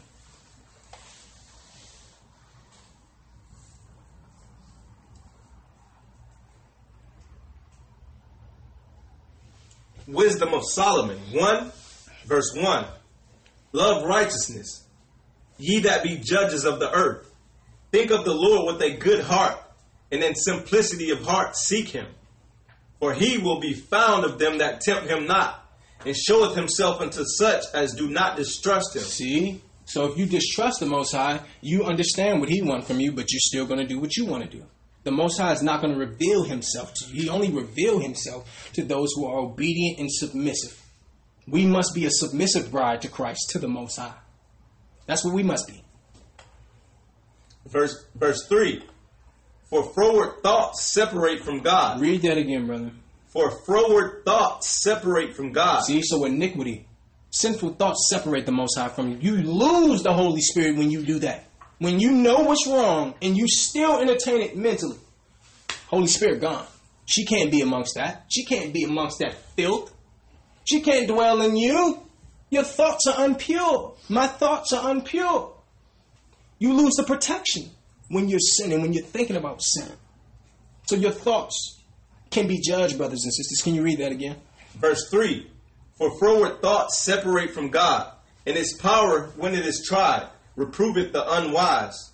For into a malicious soul wisdom shall not enter. See, a malicious soul, a distrusting, a disobedient soul, wisdom shall not enter. That's why there's other people who can read the Bible and not understand it like you understand it. Because why? They're not being obedient, brothers and sisters. They're not open. They're not teachable. They're not coachable. That's why they read it and they get something totally different from what you're seeing. Because the Most High, He's not going to endow you with His wisdom. You don't deserve His wisdom. That's why. So when you're disobedient, Christians out there, you eating all these types of food and stuff like that, you lose the understanding. That's why you don't even know what sin is. You don't know what the sin is because you're doing all the sin. I spoke to a brother months ago. He was a Christian teacher, so he said. And I asked him, brother, what's sin? He said, well, everybody have a different opinion on what's sin. I took him right to first. I took him right to the scripture that said transgression of the law is sin, brother. See? So a lot of our people, or, you know, a lot of people in general, they don't have the wisdom because they won't be obedient. You have to be obedient, brothers and sisters. Why would he teach it to you if you're not going to use it? You're just going to ignore it anyway. He, he might as well not give it to you, brothers and sisters. Uh, go to the next scripture, brother. verse 5. For the Holy Spirit of discipline will flee deceit. Read that again, brother. For the Holy Spirit of discipline will flee deceit and remove from thoughts that are without understanding. See, so if you're dealing in that nonsensical spirit of thinking and just joking and just, you know, want to fulfill your flesh, at least you want to think about it. You're not going to do it, but I want to think about it. I want to daydream on it. The Holy Spirit is going to flee, brothers and sisters. It's gone. She's gone. She's gone. She can't be amongst that, brothers and sisters. Verse 5 For the Holy Spirit of discipline will flee the deceit and remove from thoughts that are without understanding. It will not abide when unrighteousness cometh in. See, so when unrighteous thoughts or iniquity come into our mind, she flee. She flee, brothers and sisters. And with that goes your protection. Your protection is gone now because of your thoughts, because of my thoughts, because of our thoughts, because we haven't renewed our mind. So, brothers and sisters, go back on this and take down those notes because this is imperative. You know, our church, we teach prophecy, of course, future prophecy, we teach history. But what's more important is the morality, the integrity. That's more important because it doesn't matter how much history or prophecy you know, if morally, you know, if, if morally you, you can't measure up.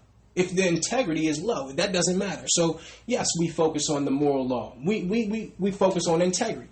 Integrity because that facilitates you growing in the truth and doing more work for the Most High. That's the purpose, brothers and sisters. We're going to Second Ezra 16 and 54. We've all done it. We've all had these thoughts, brothers and sisters. No man or woman is better than the other.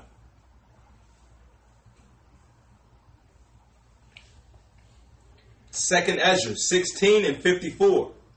Behold, the Lord knoweth all the works of men, their imaginations, their thoughts, and their hearts. See? So the Most High know what's in your imagination.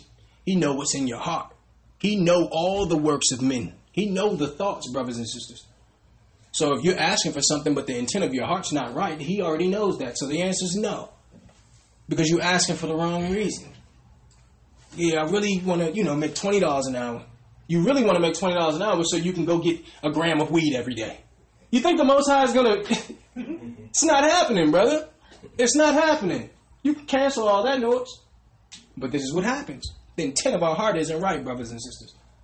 The intent of our heart will cause the Most High to say no or just not to answer at all. We're going to show you.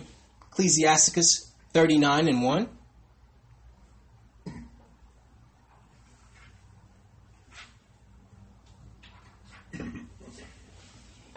Ecclesiasticus 39, verse 1. We want to touch this point again. I know we went to it, but we got to refresh that.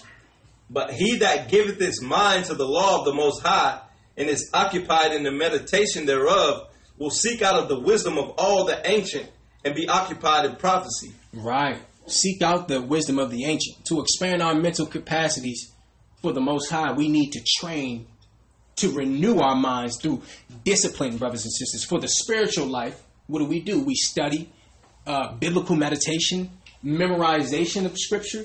This is how you renew your mind, brothers and sisters. Listening to scripture. I know some brothers, they just listen to the audio books. Hey, there's nothing wrong with that. There's nothing wrong with that. These are the things that shape your perception. These are the things, brothers and sisters, that help you renew your mind. Where you can't even think like the old person that you used to be anymore. It make you sick to even think about the man or the woman you used to be renewal of mind, brothers and sisters. This is how we internalize God's truth. Study, meditation, memorization of the scriptures. Go to James chapter 4, brother. Got almost done here. James chapter 4, we're going to read verse 2 and 3, brother. James 4, verse 2. Ye lust and have not. Ye kill and desire to have and cannot obtain. Ye fight in war, yet ye have not because ye ask not. Yet what? Ye have not because you ask not. You have not because you ask not. Continue.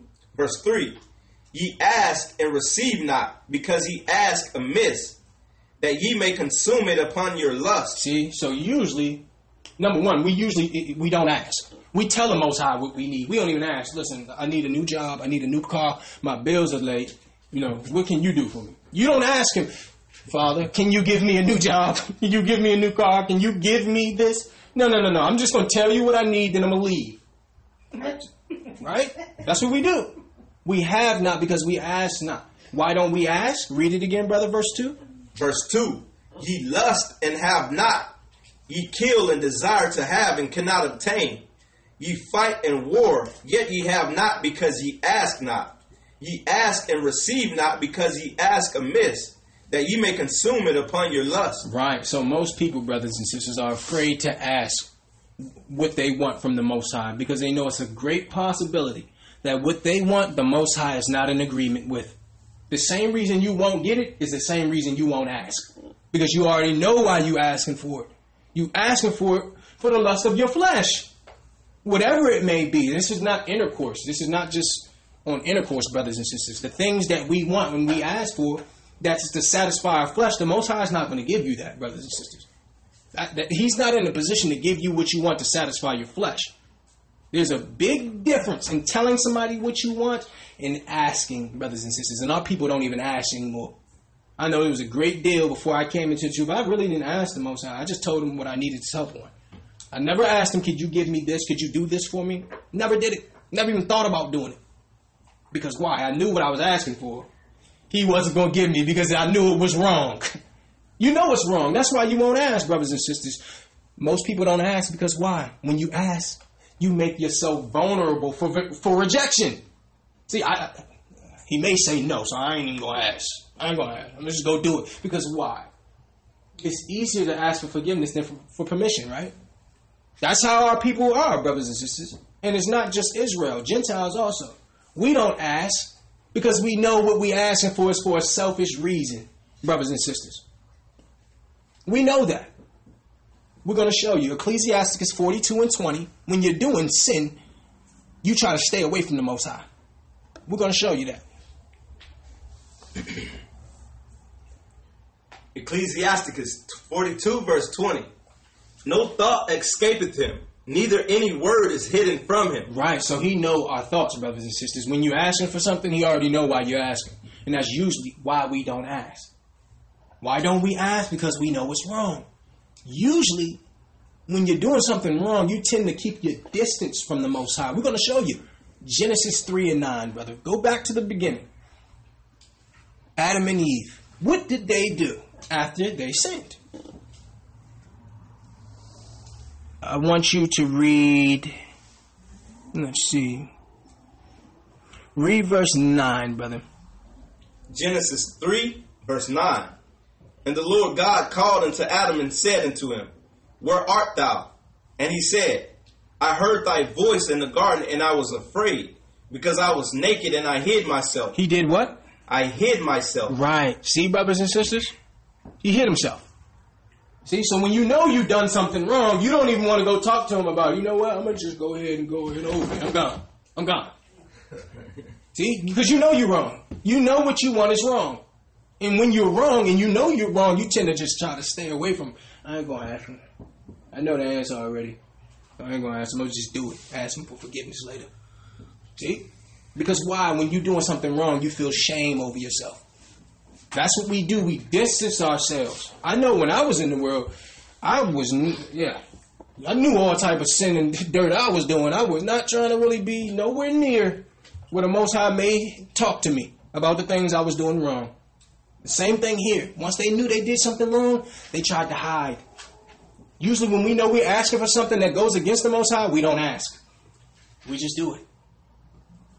See? And that's why Satan promotes sin, because once you sin, you'll hide from the Most High.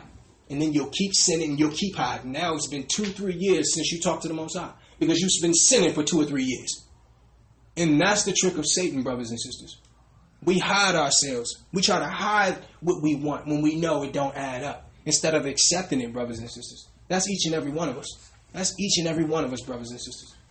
Every opportunity that's there didn't come from the Most High, brothers and sisters. There's some opportunities that Satan put there for you to stumble you, brothers and sisters. And if you're afraid to ask the Most High, you know why that is. You know why that is because the scripture said you have not because you ask not. Why wouldn't you ask? You wouldn't ask because you know it's wrong. You know it's wrong. You know the intent of your heart is wrong. You know why you really want that thing, whatever it is you ask for, or that position. It's not to help your people. You want to be in charge. You want to show you deep. Right? So it's the intent of your heart, brothers and sisters. We have to get that. We must change our mind, brothers and sisters. Many of us are scared to ask the Most High because we know what we're asking for is for selfish, wicked reasoning. And it will not benefit the purpose the Most High has for your life. And we know that. Because why? Once you're baptized, you have the knowledge of good and evil. You have the Holy Spirit. So you know what you're asking for have nothing to do with the Most High, have nothing to do with your purpose. And that's why we don't consult with Him. That's scripture, brothers and sisters. That is scripture. That's factual. We're going to Second Esdras 16 and 54. We're almost done. We're almost done, brothers and sisters. Bear with us. Second Esdras chapter 16, verse 54. Second Esdras 16, verse 54. Behold, the Lord knoweth all the works of men, their imagination, their thoughts, and their heart. So why did we go here? Because there's a difference in good intentions and God's intentions, brothers and sisters. Read that one more time, brother. Verse 54. Behold, the Lord knoweth all the works of men, their imaginations, their thoughts, and their hearts. Right. So there's a big difference, brothers and sisters, with in good intentions and God's intentions. Many things we desire are not God are, is not God's intentions for our life at that time. Maybe the answer is not no for good. Maybe it's just no right now. Maybe that's what it is. You never know. You just have to follow what he said and know that on the end, he's going to have you. He's going to hold you up. He's going to carry you and give you exactly what you want. You just have to trust him, brothers and sisters. That's it. Just trust him that, you know, his ending to your story is better than your ending to the story, brothers and sisters. Not to satisfy your flesh. If you're asking for things or you're thinking about things to satisfy your flesh, you're going to have to obtain that on your own because why would the Most High give you the tools to sin? He's not going to do that, brothers and sisters. He's not going to do that. We must renew our mind, renew our heart, renew our thoughts, and get in line with the Most High so we can receive. It says we have not because we ask not. And when we do ask, we ask for the lust of our flesh. Solomon asked to help his people, to serve the Most High. That's why you ask. That's how you ask, brothers and sisters, in order to receive it. We're going to 1 John 2 and 16 to show you this is why, this is the reason why we ask for the things we ask for, usually. These are the these are the reasons why we ask for things, brothers and sisters. First John 2 and 16. For all that is in the world, the lust of the flesh, the lust of the eyes, and the pride of life is not of the Father, but is of the world. See, so these are the things that when we ask the Most High for something, we're asking for these reasons right here, and that's against the Most High. So He's not going to give it to you for those reasons. Come up with another reason. Try again. Come back next week with a different answer, with a different response, with a different plan.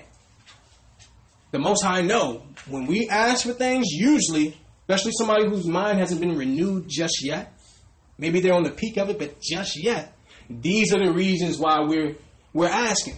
Read it again, brother. Verse 16. For all that is in the world, the lust of the flesh, and the lust of the eyes, and the pride of life is not of the Father, but is of the world. Right. See? And usually that's why we don't ask. because we know the thing that we want is for this. Read it one more time, brother.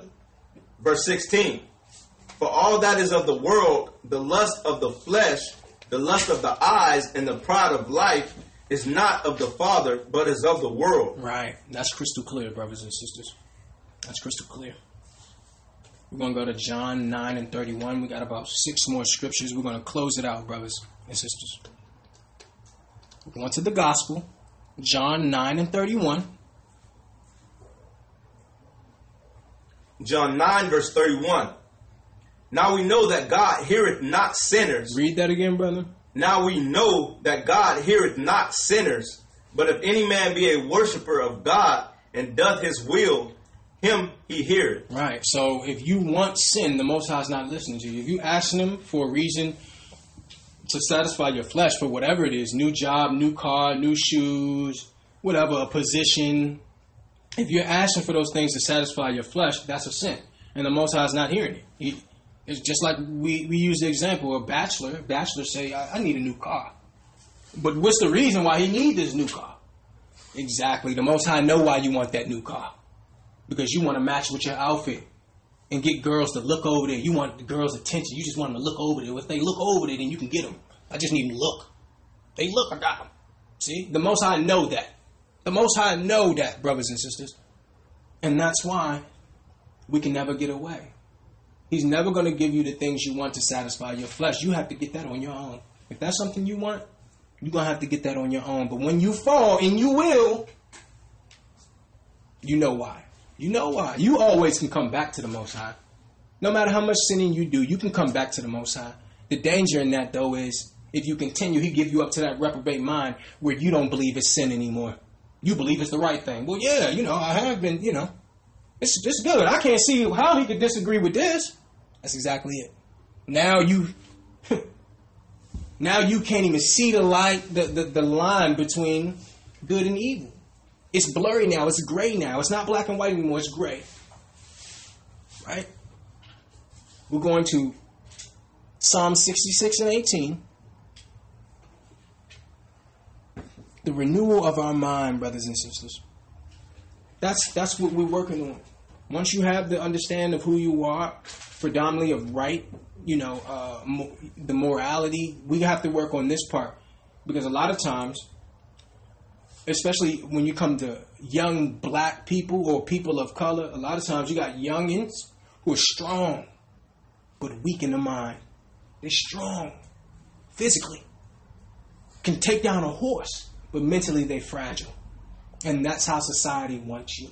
He wants you to have all that power and then use it for him. You, you, all that strength and then use it for him. We have to strengthen our mind. We have to renew our mind and not be so fragile, brothers and sisters. We must crucify our flesh and go with what he wants us to do as opposed to what we believe is right, brothers and sisters. Uh, Psalm 66 and 18, brother. Psalms 66, verse 18.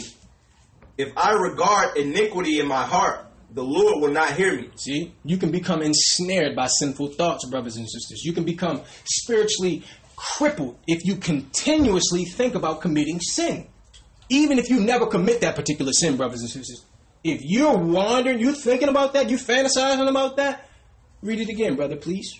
If I regard iniquity within my heart, my, heart, the Lord will not hear me. Right. The Most High will not hear you, brothers and sisters. He will not hear you. So you have to get your heart right and then go humble yourself. Get your heart right, then go to Him. Go sit at His feet, brothers and sisters. Go get on your knees in front of the Most High, brothers and sisters, and tell Him what you need. Ask Him what you need and show Him. You must make your case. It's like advertising, right? In order to get somebody to buy something, you have to go advertise to Him and say, this is the reason why I want to do it because I want to do it to help this. I want to do it to help that. I want to help it to grow what you want me to do. And you can't lie to him because he know your heart. We already read that. So you must be genuine, brothers and sisters. You must be authentic, brothers and sisters. And you'll get exactly what it is that you want, as long as it's not a sin.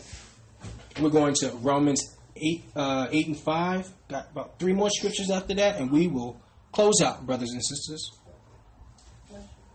Romans chapter 8, verse 5. Romans 8, verse 5. For they that are after the flesh do mind the things of the flesh, but they that are after the spirit, the things of the spirit. Read that one more time, brother. Verse 5.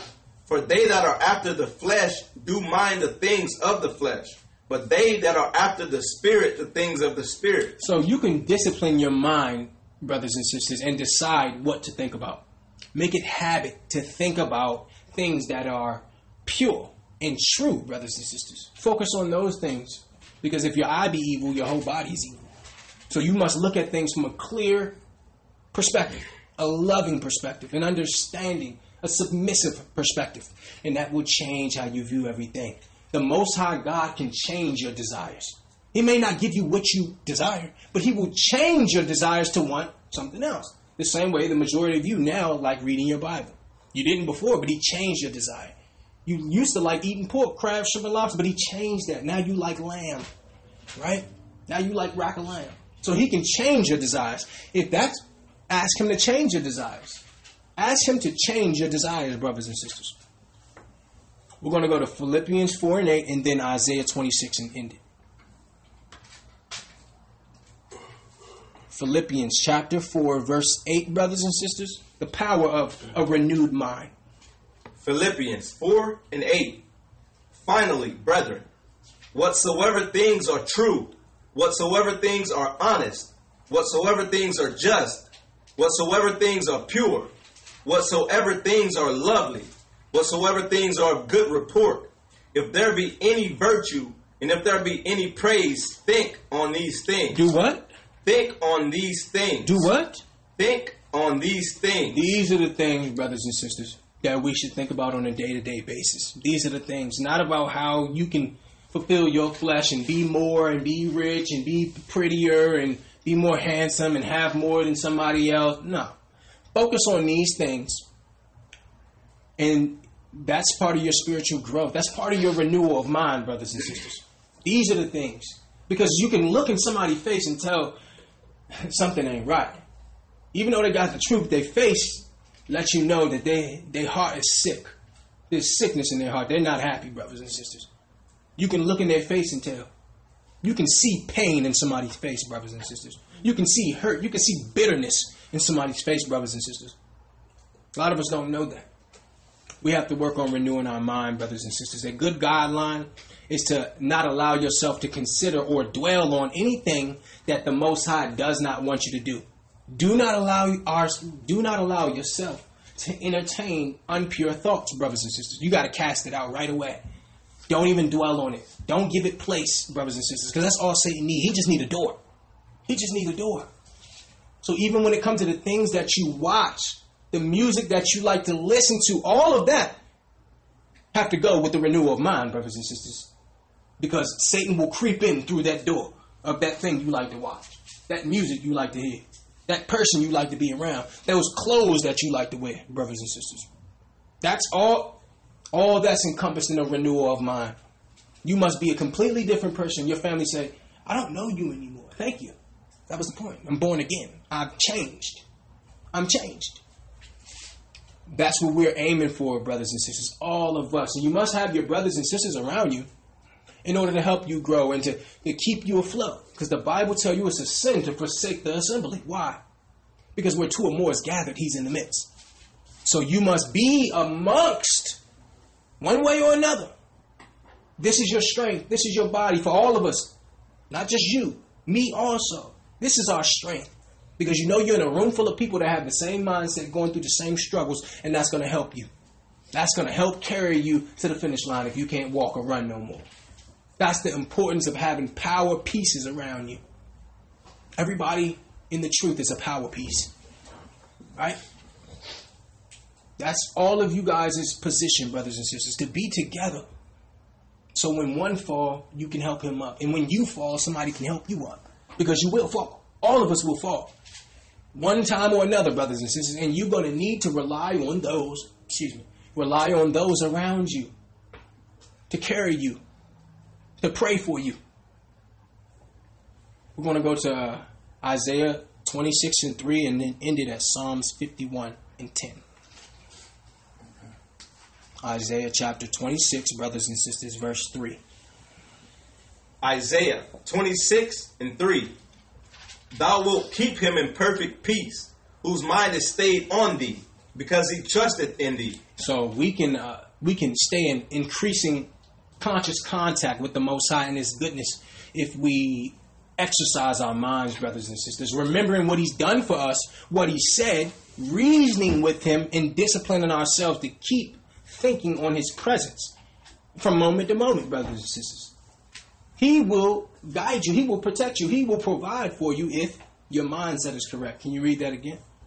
Verse 3 Thou, thou wilt keep him in perfect peace, whose mind is stayed on thee, because he trusteth in thee. See? Trust in the Most High. Keep your mind on the Most High, and you will live in peace. You will be peaceful, brothers and sisters. You will see peace. Even if things are going array around you, you won't feel it. You'll feel an inner peace. You feel an inner peace once you, you're focused on Christ right? What happened when when uh, the disciple walked on the water, right? As soon as he looked away from Christ, he started to sink because he, he, was, he was looking at the rain, the winds. He was focused on all of that. As soon as he took his eye off, he started to sink, brothers and sisters. Christ is saying, listen, focus on me. In these last days, they're going to make you believe I'm somebody else. They're going to make you believe you're somebody else. Don't listen. Follow me, brothers and sisters. Follow Christ. Don't take your eye off. Because if you do, you will sink. I will sink. We shall sink, brothers and sisters. We're going to go to Psalms 51 and 10, and we're going to end it here.